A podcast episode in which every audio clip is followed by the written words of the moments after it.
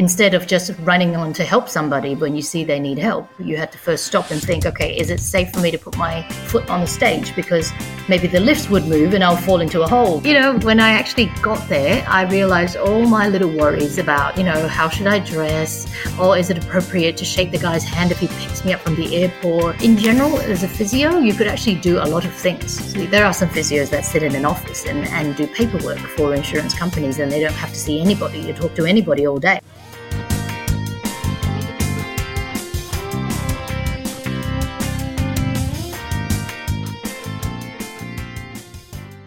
And my name is Ana Aguilera. Ana Aguilera. Today we're talking to Jacinta Wu about all things physiotherapy. Jacinta followed her passion for biology, the human body, and working with people to complete a Bachelor of Physiotherapy honours at the University of Melbourne. Her work in major hospitals in Australia prepared her to be an in house physio and first responder for the House of Dancing Water Show in Macau. Jacinta holds numerous certificates and accreditations in sports injury management, pre hospital trauma life support, acupuncture, fitness, Pilates, and yoga. Jacinta was also the head of physiotherapy on the Terhal show by the Ministry of Culture in Riyadh, Saudi Arabia, created by Dragone and managed by an events company, Hwadi. Jacinta knows what it's like to be a physiotherapist for elite athletes and performing artists and how treating and managing them differs from a standard physio practice. Jacinta, welcome to the show. Thank you, Anna, and thank you, Anna. I'm very pleased to be here with you today. Awesome. So I want to start with uh, why did you choose physiotherapy to begin with, and, and what was the path that led you there? Um, to be honest, I think physio chose me because I was always interested in biology and the human body in general when I was in high school. So I knew I always wanted to do something related to medicine, health sciences, and you know anything to do with the body and humans. So at the time, when I was doing my exams for university, if you wanted to get into anything medical, you had to do uh, another test called the UMAT test. And that test uh, was actually U stood for undergraduate, UMAT, undergraduate medicine and health sciences admission test. So that test was required for uh, Australian and New Zealand students wanting to go into anything medical. And that kind of screened them to see are these people appropriate to become the future doctors, nurses, physios, speech therapists, you name it. Um, and that test was a paper based test, and we had to do, you know, clinical reasoning stuff. We had to do um, logical, critical thinking um, questions, but then it also had fairly open um, questions that tested your ability to communicate and how much empathy you had. So it really tested out each person's personality, and it would tell you at the end of it, you know, what sort of medical profession were you more more suited towards. And and for me, physio came out first, so I kind of went with it and and chose physio. And were you based in Australia at the time? Because I know you're from Macau, right? Were you doing that test from Macau or were you based in Australia at that time? Oh, no, no. I'd already been in Australia for three years before starting university. So, um, you know, I went into the regular VCE examinations, Victoria Certificate of um, Examination. So, the, the normal, usual path locals take to go to uni. Um, mm. So, so that was how I I started uh, my uni life in Melbourne, in Australia. But I was originally, yeah, born in Macau, but uh, raised in New Zealand a bit, and then back to Macau for a bit, and then to Australia. And then how do yeah. you end up working with performers? So again, I kind of, you know, life kind of put me into it, really. uh, I was never really super passionate about sports or uh, performances per se. And I never really went for that direction. After I graduated uh, my degree, I worked in Australia for three years in major hospitals just to get some experience and do an all rounded kind of work around different wards, making sure that, you know, I was in the right profession, doing what I really wanted to. But uh, the point, it, there came a point in time where I was 10 years away from home and, you know, talked to mom back home in Macau, and she was like, "Oh, you've been away for ten years. You know, don't you think it's time for you to spend some time with us? We're getting old. Give Macau a try." So, you know, I thought, well, with three years of experience under my belt, in Australia, maybe I can go back to Macau and see what jobs I can I can score, right? so I eventually, you know, left Australia, went back to Macau in 2009, and just pretty much started job seeking. And I knew for a fact that I didn't want to work in a local hospital if I if I had the choice because everything here is in Chinese or Portuguese mainly, you know, uh, like investigations. The reports would come out in Chinese. I can read and write Chinese, but at the same time, my training was done in English. So I wouldn't know the name of the muscles in Chinese. I wouldn't know syndromes, the, the actual, you know, medical jargon per se in, in my own language, funnily enough. So I thought, well, maybe I would do well um, in, in, a, in a broad public sector. So I was kind of zoning in on the more private um, jobs. And I just stumbled across um, the job. Um, City of Dreams advertised, and they really wanted um, a physio with Western experience that had a good command of English. Doesn't mind to work in a high stress environment. So the job description was kind of very, very broad, um, looking for certain qualities. But because the show was not made yet, so there was no uh, you know no job to actually put the role to so I, I didn't know that i was going to work in such a large scale show directed by the late franco dragone and you know i was very very impressed by this whole journey into it and very very grateful for just kind of stumbling into it and what was surprising about the transition from you know working in hospitals or a clinical practice then into the performing arts world so what, what surprised you as and what was different about it from a physio perspective? Well, first of all, when when you work for a show, it's a whole different environment. When I used to work for hospitals, um, you had a whole medical team around you, and it was a hospital setting, and you had everything you needed on hand. But in in a theater, physio was only a small department, and whatever you needed, you had to pre-think about and already have it stocked and, and ready to go, whether it be an emergency equipment or whether it be some bandages or tapes or whatnot. So the the forward planning, the the the everything, you know, would have to be much more uh, prepared than if you worked in a hospital. You just walk in and everything's there. Everyone's there. If you needed help, you just page a nurse, page a doctor, call the registrar. Oh, some somebody has some problem, and you know it's out of my hands because it's a medical problem. You always had help, but in in in the circus or the theater environment, the physios in in the show, in the House of Dancing Water show, were the only medical personnel. So whether we liked it or not, we had to be prepared to to answer questions, to refer on outside and help them source the specialists that the artists might need, and uh,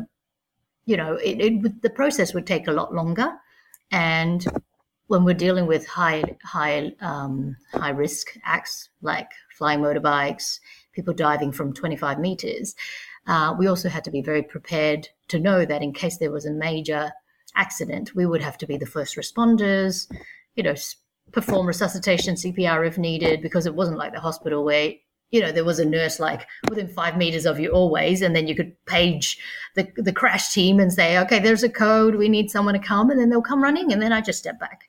So in a show, uh, we were pretty much it. But um, the company prepared us well, sent us to do this pre-hospital trauma life support course.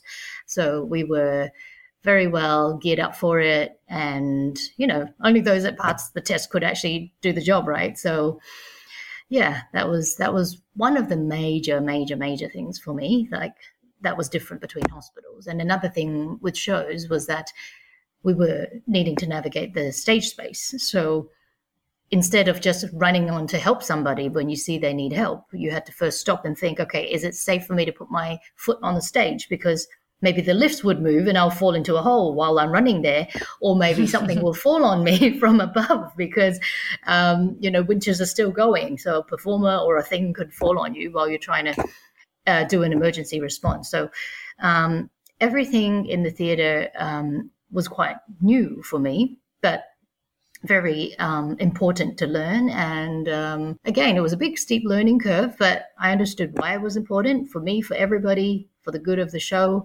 And so communication was was very important. And you know, that was one of the big things they highlighted in the job description. This person has to be able to communicate well, communicate efficiently and quickly and properly. So, you know, it came out during the job that I knew why it was important. You always had to think. You always had to think before you act, like with anything, but with this job in particular, because it could be life threatening for myself or, or for someone else if I if I made the wrong move. Make it sound so intimidating. well,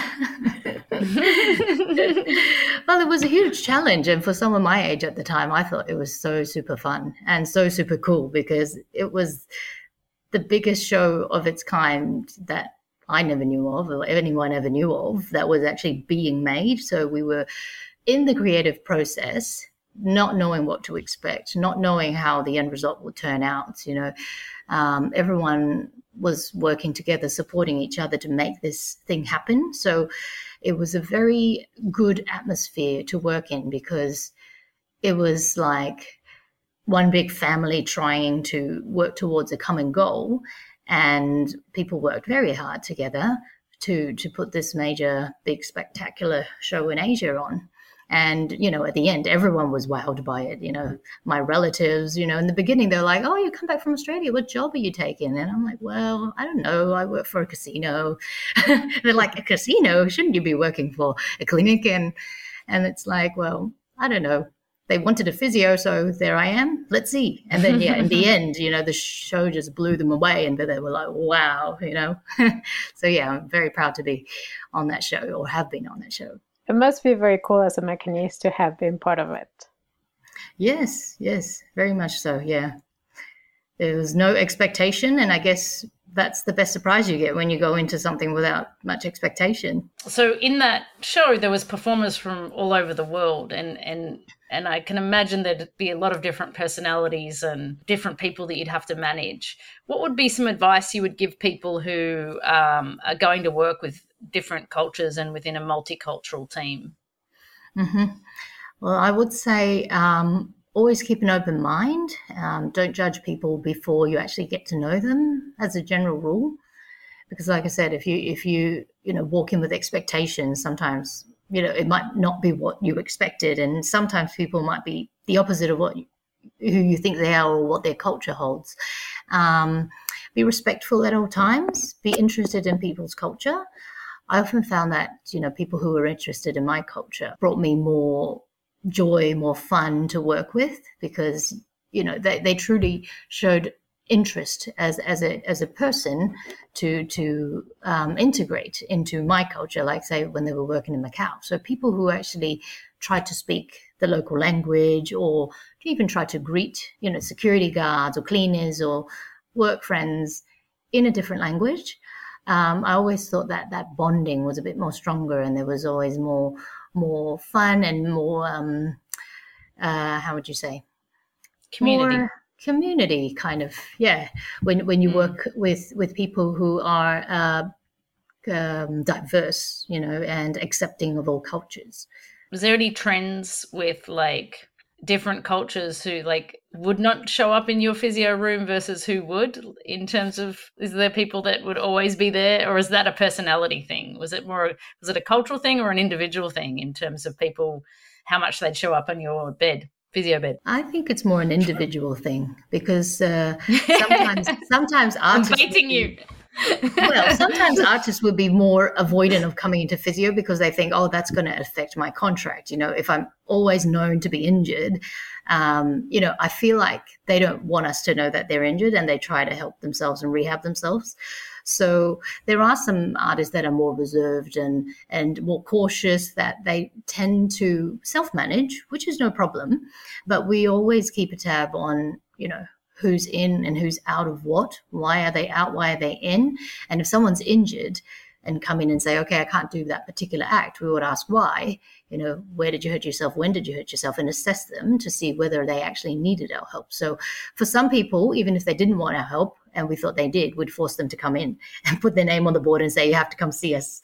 Um, but then there were some other people who were more careful at looking after themselves and didn't really care what we thought about them because they would be like, well, if I'm coming to physio, even if I'm coming for treatment every day, I'm doing it for personal maintenance. But as long as um, I'm doing the show, as long as I'm in every act, you know, if I'm showing that I'm a good performer, that shouldn't matter whether or not they grant me the next contract or not. So those more confident performers who didn't really care about what we thought. You know, they would just come in, put their name on the board whenever they needed, and you know, there'd be people that we see regularly, especially in between shows. That would be the most popular time because they were there anyway, and everyone wanted to come at that time. So they were fighting for the spots every time this the the board opens, available for sign up. You know, people would always be there looking for those spots first, and the spots that people didn't want were the early morning spots before show call because they didn't want to get up early, come in for treatment, and then hang around for five hours before they were actually needed for for their jobs. They, yeah. I've always found it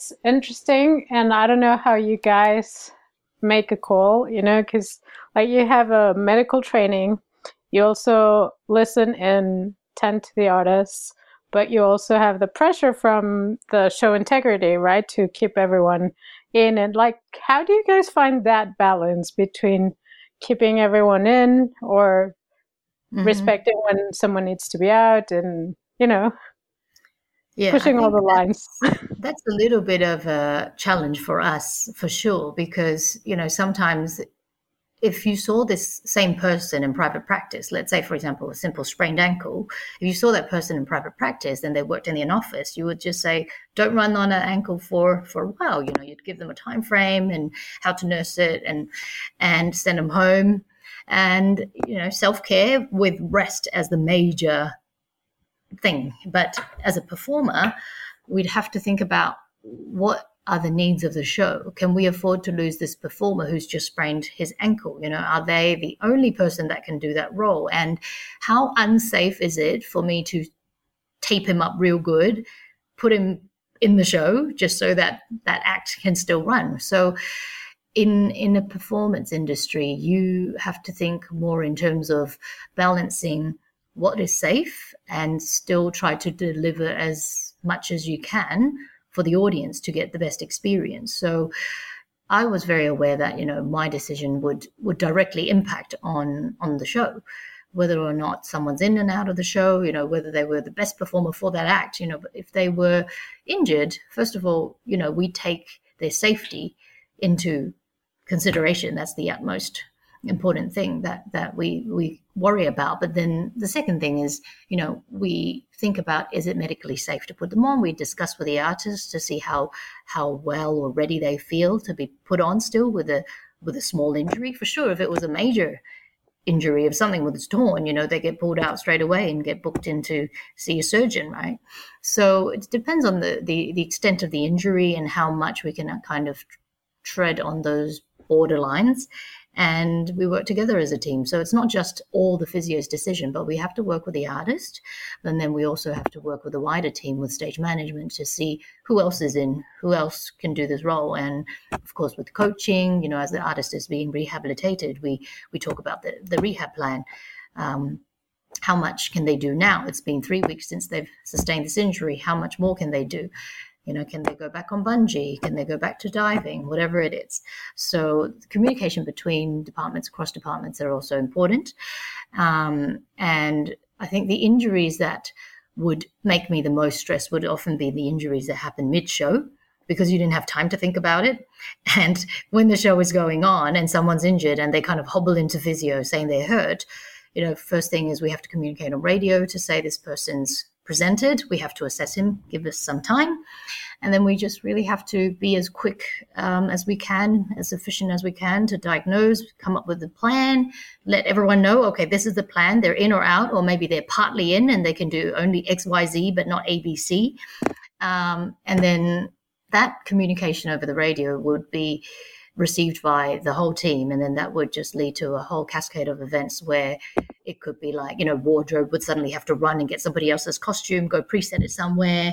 Everything happens in a very quick, dynamic way. But for me, that would usually be the highest stress time because you know everyone's waiting for you to assess and, and you really want to make a good decision um, the right decision. So so you don't uh, hurt that performer by saying okay i think you're fine just go you know or pull them out unnecessarily and they say okay we've got to cut that act now and then the audience has has a much lesser experience of the show. So yeah i mean we're not perfect but we, we just try to do as much as we can given given with the time and the resources that we have what would be your advice for an artist in terms of uh, them having a long career in the in the in the performing arts industry in terms of their physical well-being? What what would you advise somebody to to do or how to take care of themselves or how much they commit to the show in terms of how much they do in each show etc etc do you have a sort of mm-hmm. some recommendations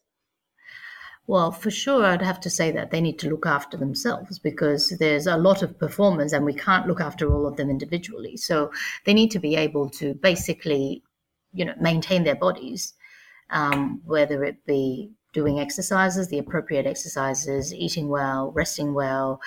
Um, usually, as a performer of that level that can work in a large scale show like that, they are already quite tuned in as to what they should be doing to take care of themselves. Um, one thing that I find can be tricky for us is when people are not willing to come in, whether or not it, like what I said before, that it was because they they were worried, the fear factor of not being offered a contract or being viewed as being the the weaker person or the broken person, or maybe there would just be some people who were quite stubborn, thinking that no, I don't need you, I can fix myself. Um, and I think um, the, the, the second type of people could be more dangerous because they can be in pain. They might not tell us. They might not even come and say, I need to be out until they actually break something. So I think um, to, to, to have a long career, um, I would advise performers not to, you know, be all too tough because when they're too tough, sometimes they can really hurt themselves or have lots of degeneration before they they know it and then it's too late. So i would say always be open come chat with us. You know you might not need physio you might not need help you might not need to see a doctor but if you come chat with us we can talk with you we can reason with you. You know if you don't believe us we often like pull up stuff on google to be like see this is what we're telling you about see it's actually on google so it must be true right? So like you know, at least have that conversation so that it's a it's a it's a mutual kind of um, decision that that's made whether or not it be someone should start seeing a doctor whether somebody needs a prp injection. You know that those wider you know decision making has to start from somewhere. So if they don't initially present start that communication we can't help them. And uh, the most dangerous thing is if they if they tough it out until the end then um, they they can actually really be worse off and that injury could be career ending. So if you want a long-term career you need to be open talk to us. If if you don't like what we're saying you know we can refer you to the medical doctor. We can refer you to an orthopedic surgeon. And you know just making sure that we know the company know at what physical level you are is actually good for you because then we can make sure that we give you the right training load, the right show load, so as not to hurt you. Because when somebody's hurt and out for nine months, it's actually more work for all the other people that have to work in the place of him. So it's not just that one person's problem, it becomes a wider problem for the team. So I think, again, it goes back to communication, talking with us, you know, finding the best solution together and and and yeah go from there. And now a note from our sponsor. The TheatreArtLife podcast is proud to be sponsored by Clear-Com. Clear-Com is the leader in voice communications since 1968 for theatre and the performing arts. When the show must go on Clear-Com is there to keep the team on cue. You can find them at c-l-e-a-r-c-o-m.com go check them out. Did you ever get to see any technicians, or do you are any familiar with injuries on on technicians? Oh yes, there were lots of technicians that actually needed physio, but when I was the physio for the show, we didn't have the time or we didn't have the mandate to treat them because if we started treating one technician then there would be no time for artists because then all the technicians would expect us to treat them so um, for for that particular show we were only dedicated to artists. So that mean that meant that the technicians could only be treated if it was something that was very major, very serious, and needed immediate, you know, attention.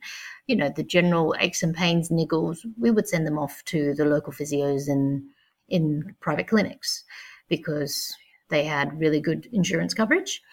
Um, the artist needed our time in house, um, but we would not mind giving, you know, backstage advice. It's like, okay, I've got this problem, you know, what do you think it is? What do you think I should do? So just conversational advice we would give, but actual treatment, like lie on the bed, do a proper treatment, not so often. Only if that person, you know, couldn't work or it was an emergency, there was a first aid thing, well, we must attend to those kind of things, right?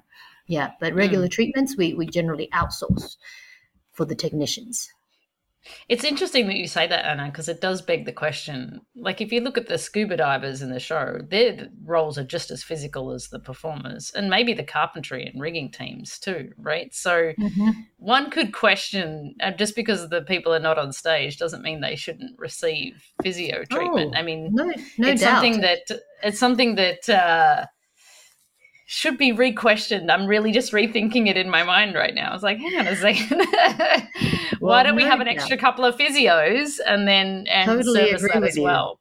Yeah, yeah, yeah totally agree. I think it's just manpower and the number of people that we had and the ratio of us to performers. Because I guess yeah. performers take priority because they're working on stage, they're physical. Uh, scuba divers, you can say as well, but probably they have more of a team to switch out. So you know, maybe more people can do that one role. But for performers, maybe one person can only do one role. So it would be highly inconvenient if that one person was out because we didn't have time to treat them. So I guess that's why they prioritize the performers. And when I was hired, the job mandate was to treat performers only. So that's why we only did that. But I think if there was unlimited budget, for sure they should have a separate team of physios only servicing technicians. There is no question about that. I feel like, you know, the amount of work that the technicians put in, physical labor as well, you could say it's it's the same, if not more so. They work long hours as well. They push heavy objects. Sometimes they do repeated manual labor. So that's why when I actually left the show, I went into private practice and I received a lot of these technicians at my clinic. And uh, immediately, you know, that, that gave me a lot of business in the beginning because they thought, oh, wow, finally we can see you. And I guess the, the company is fair in a way that they looked after the technicians by giving them a good insurance package. So at the same time, it wasn't like they didn't get any help um, at all. So mm. they were reimbursed for for physio, and they could come and see me off duty. So you know, you could say performers were probably more privileged. Of course, you know, they they they worked less. If you looked at the physical number of hours, and or the or the you know how how much of the time are they actually working, or you know, they do on training, but then they can just sit in the dressing room and chill and chat. But then again, it's like this person just flipped a motorbike, you know? it's like the, the amount of skill that they have probably allows them to be a little bit spoiled, I guess, because these mm. talents that you get from all over the world is not easy to to find. So, um, so I guess the company prioritizes the resources towards them. But yeah, no doubt like if, if there was unlimited resources i totally feel that there should be a separate department for physio for the technicians as well. I'm going to try and argue for that next time i think. When you treat the um, technicians in your private practice um, was there a recurring theme let's say on what you were or it was like a little bit of everything it could be actually quite specific to each department, you know. So let's say wardrobe people could often have neck injuries because they would always look down and be sewing and doing stuff. So it was specific to the nature of their jobs. You know, rigging people, carpentry people would have more manual handling issues like back pains or uh, knee pains. And there was a trend, but it was never um, exclusive to a particular department. So the general musculoskeletal things, you know, it would happen to anybody. Um, you know, if, if somebody kind of had a had a near miss and they they tripped, you know, that could happen to anybody in any department. So I guess me being there outside of the actual show for a little while, um, it was actually quite quite good to actually see the show from the other side. Because when I worked in the show, I was only understanding the artistic side of things because we only dealt with the artistic um, component of the show the performance, coaching, stage management, physio. And we didn't really understand the technician's life much. And I actually believe that I knew more about the show after having left the show, working as a physio in private practice, because I had a lot more time talking to the technicians and understanding their work you know what they did how they had to do it why did your finger get caught in that and then you know that kind of stuff so you you really um, you know I, I felt that i had a really good all-rounded experience of the show just because i actually had the the the like the fortunate uh, chance to actually treat people from both sides mm. So you'd say either a bigger team or a very good insurance for for technicians. Yes, for sure. Yeah, I mean the insurance plan that they had was was was really good, but mm. I don't know if if there was another show here or anywhere else in the world, you know, whether or not it'd be the same insurance, you know, because for sure, anyone that works on a show can be highly strung. I'm not saying everybody is, but um, the demands of the show often it comes before anybody's personal needs because it's a it's a big picture thing. You work together. It's like, oh, I want to sleep in today. It's like, no, you can't. Suddenly, this person is out. You need to come in for training early. You get a call early in the morning, even if this performer has had a big night out. You know, you're a team player, so everything was worked around the show, and uh, so everyone just kind of had to make those sacrifices and and, you know, I know a lot of technicians, not just performers, who would actually go into work with a small injury, with pains, because they know they were important, they were needed in, in that role. So, you know, I can say that there were a lot of team players that I worked with. And, you know, I was very lucky to actually have known them on a personal level because um, with my job, I actually have to know them very well as a person. You know, what do you do for an exercise? What are your hobbies? How is your posture at home? Do you like watching Netflix lying on your side all the time? That's why you've got a neck problem, you know. And then we get talking about, you know, regular life stuff. You know, how many kids do you have? Do you carry them? How old are they? Do you put them on your shoulders? So um, I feel like that that closeness, you know, of getting to know people as individuals, as a physio, for me is a, is a true true gift. You know, mm. for me. You recently uh, joined me in Saudi, Saudi Arabia for the project Terhal. Um, tell us about your experience there. What, what, what was what was it like for you? Well, to be honest, before you called me about the job, I had no inclination to go to the Middle East. Well, not because I avoided it or anything. It was just like there were many other places on my travel list that I wanted to go to. So out of the blue, Middle East, like what? Not not even just to visit. It was like to work there. So I thought, okay, that sounds cool. And you know, Macau had just opened up from from three years of being locked down in COVID. It was a nice little surprise. Thinking, what? Can I actually travel now without coming back and quarantining?